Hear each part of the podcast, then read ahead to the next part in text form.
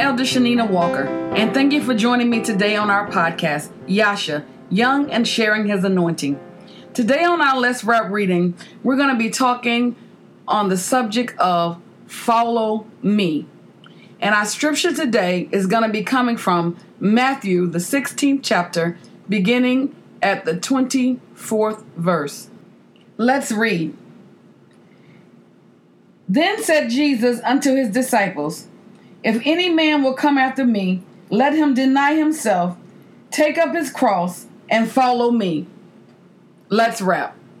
We see in this verse that Jesus is talking to his disciples. He began with, If any of you wants to be my followers, we know that a follower is a person who follows another in regards to his or her ideas or belief, discipline, adherent. It's also a person who imitates, copies, or take as a model or idea. So Jesus was saying to his disciples today that if you want to be my followers, you have to adopt the belief and the ideas. You have to be disciplined. You have to be adherent to what I'm giving you today. I need you to be a carbon copy of what I'm doing. I need you to imitate me. Be as Christ. What would Jesus do? Think like Jesus, talk like Jesus, look like Jesus, walk like Jesus. Our life have to become a mirror image of what Jesus showed us as a model. He began to say, You must turn away from your selfish ways. In other words, he said, You have to deny yourself, turn away from your selfish ways. We know that uh, selfishness is a person or action or motives lacking consideration for others, concerned chiefly with one's own personal profit or pleasure. In other words, what Jesus was saying to his disciples is, You can't make this thing about you.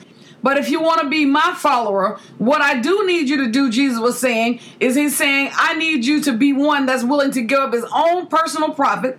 I need you to be willing to give up your own personal pleasure. Basically, what Jesus was saying to his disciples is that you can't be in this thing just for the profit. You can't be in this uh, line of work or being a follower of me just to, to be able to get what you can get from people. It's not about money. It's not about what somebody else can give you, but it's what you are to give to them. It's not about your own pleasure. You're doing this because it makes you feel good or you're boasting in this thing. No. He said, if you're going to be one of my followers, I need you to have consideration for others. I need you not to be concerned about your own self. You have to be willing to lay down your own life. He said, You must give up these things, take up your cross. I'm reminded about the songwriter um, that wrote the song. Must Jesus bear this cross alone and all the world go free? No, there's a cross for everyone, and there's a cross for me. I want you to know today there's also a cross for you. We have a tailor made cross to bear. My cross might not look like your cross, my cross might not be as heavy as your cross, but nevertheless, we all have our own tailor made cross that we must bear. Jesus told the disciples to take up your cross and follow me. All he was saying to them is don't just take up the cross and stand there holding on to it. But no, I need you to take up your cross, whatever that cross is for you today. You need to take that cross upon you and follow me. In this particular passage, Jesus gave them three commands. He told disciples, first of all, to deny yourself. Then the second command he told them was to take up your cross. And then the third command he said is follow me. Don't try to get ahead of me. Don't try to go around me. Don't think that you got this and you don't need me. Jesus said, Follow me. Just simply follow. Now let's apply. As I sit here today thinking about the word follow and as it relates to my life, everyone in my family know I have no sense of direction. Absolutely none. It was not so bad when I lived down south. After all, the part of the south that I'm from, most of our roads are a straight shot. It was kind of hard to get lost. Over 18 years ago, we moved north. I must admit, when I first got here, it was pretty intimidating. Everywhere I looked, it was just a lot of highways, bypasses, loops, roundabouts. I was terrified. I remember once going into a rest area through the east side door and then coming out on the west side door, looking for my car in complete panic mode at the thought that someone may have stolen it. It took me a few minutes to realize that I came in on the other side of the building. Yes, I will admit, I was the one that when I start a new job for the first time, I need to have my husband drive me there a day or two before just so I can learn the easiest possible route in hopes that I would not get lost on my first day of work. I'm still the person that loses the car in the mall parking lot. Thank God for the person who created the GPS system. But I found that even today with the GPS, I find myself getting into my car, traveling to an unfamiliar location, and still getting confused when all I have to do is follow simple directions. Follow. I have learned that many times that simple word, follow, is the hardest thing in the world for us to do. I don't know about you, but I will again confess that I have a problem with control.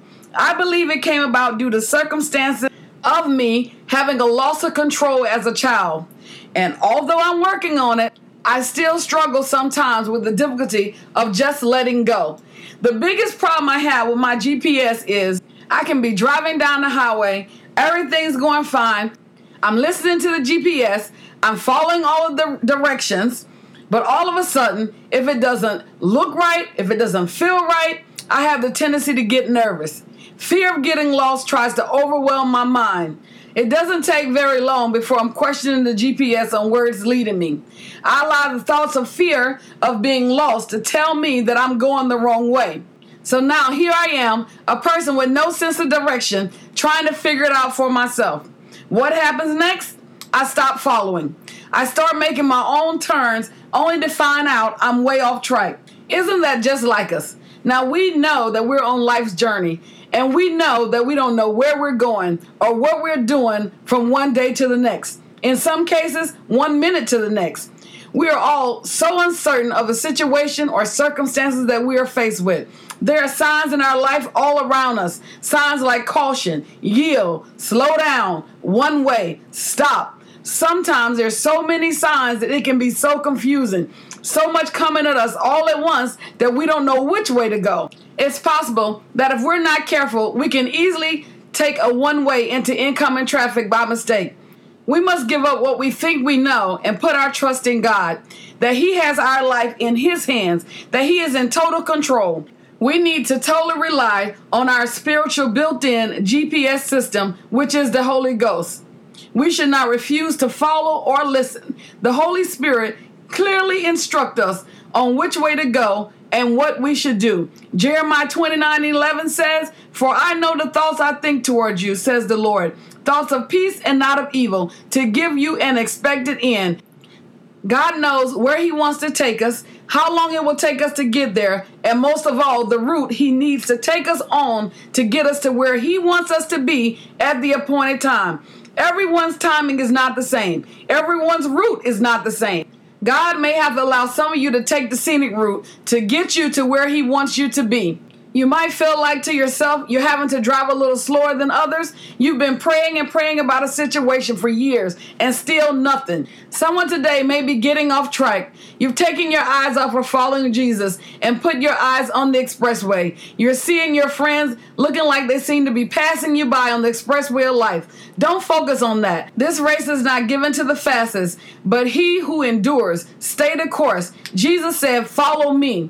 You might be finding yourself faced with a little more opposition on your route than others. Maybe your car, which represents your body, is giving you some problems. Take up your cross. Do the necessary repairs. Stay the course. Jesus is saying, Follow me. He knows what's best for you. Watch out for the signs. I found that when traveling, a long way, after a while on the road for a long period of time, we have the tendency to get tired, even weary. It is those times when we begin to feel tired and weary that we have the tendency to get off on the closest exit. It is those times that we begin to follow our own way in hopes of looking for some relief or some comfort. Sometimes those exits will take you way off course, even worse, into a situation or a circumstance that could have been avoided had you just followed Jesus. I'm reminded of another song that a songwriter wrote. He wrote the song, Nobody told me that the road would be easy, but I won't believe that he brought me this far to leave me. One thing is for certain, two things for sure. Even the times when we get off and lose our way, as long as we go back and consult our internal GPS system, which is the Holy Ghost, He will get us back on track. The Bible tells us that God will never leave us nor forsake us. The Lord is there leading us. All we have to do is follow. Let's pray. Thank you, Lord, for allowing us to have your spirit as our very own internal GPS system for our lives. We would be totally lost without you. We need you, for we know it is in you we live, in you we move, we have our being. Thank you for the cross that you have given us. Help us to daily take up our cross and follow you. We trust you, Lord, that the plan you have for us is bigger than our eyes can see, than our ears can hear, or our hearts can ever imagine. We love you, and where you lead, we will follow. It is in your Son Jesus' name we pray. Amen. As always, we thank you for tuning in to Yasha Young and sharing his anointing. I am Elder Shanina Walker. Until next time, have a blessed day.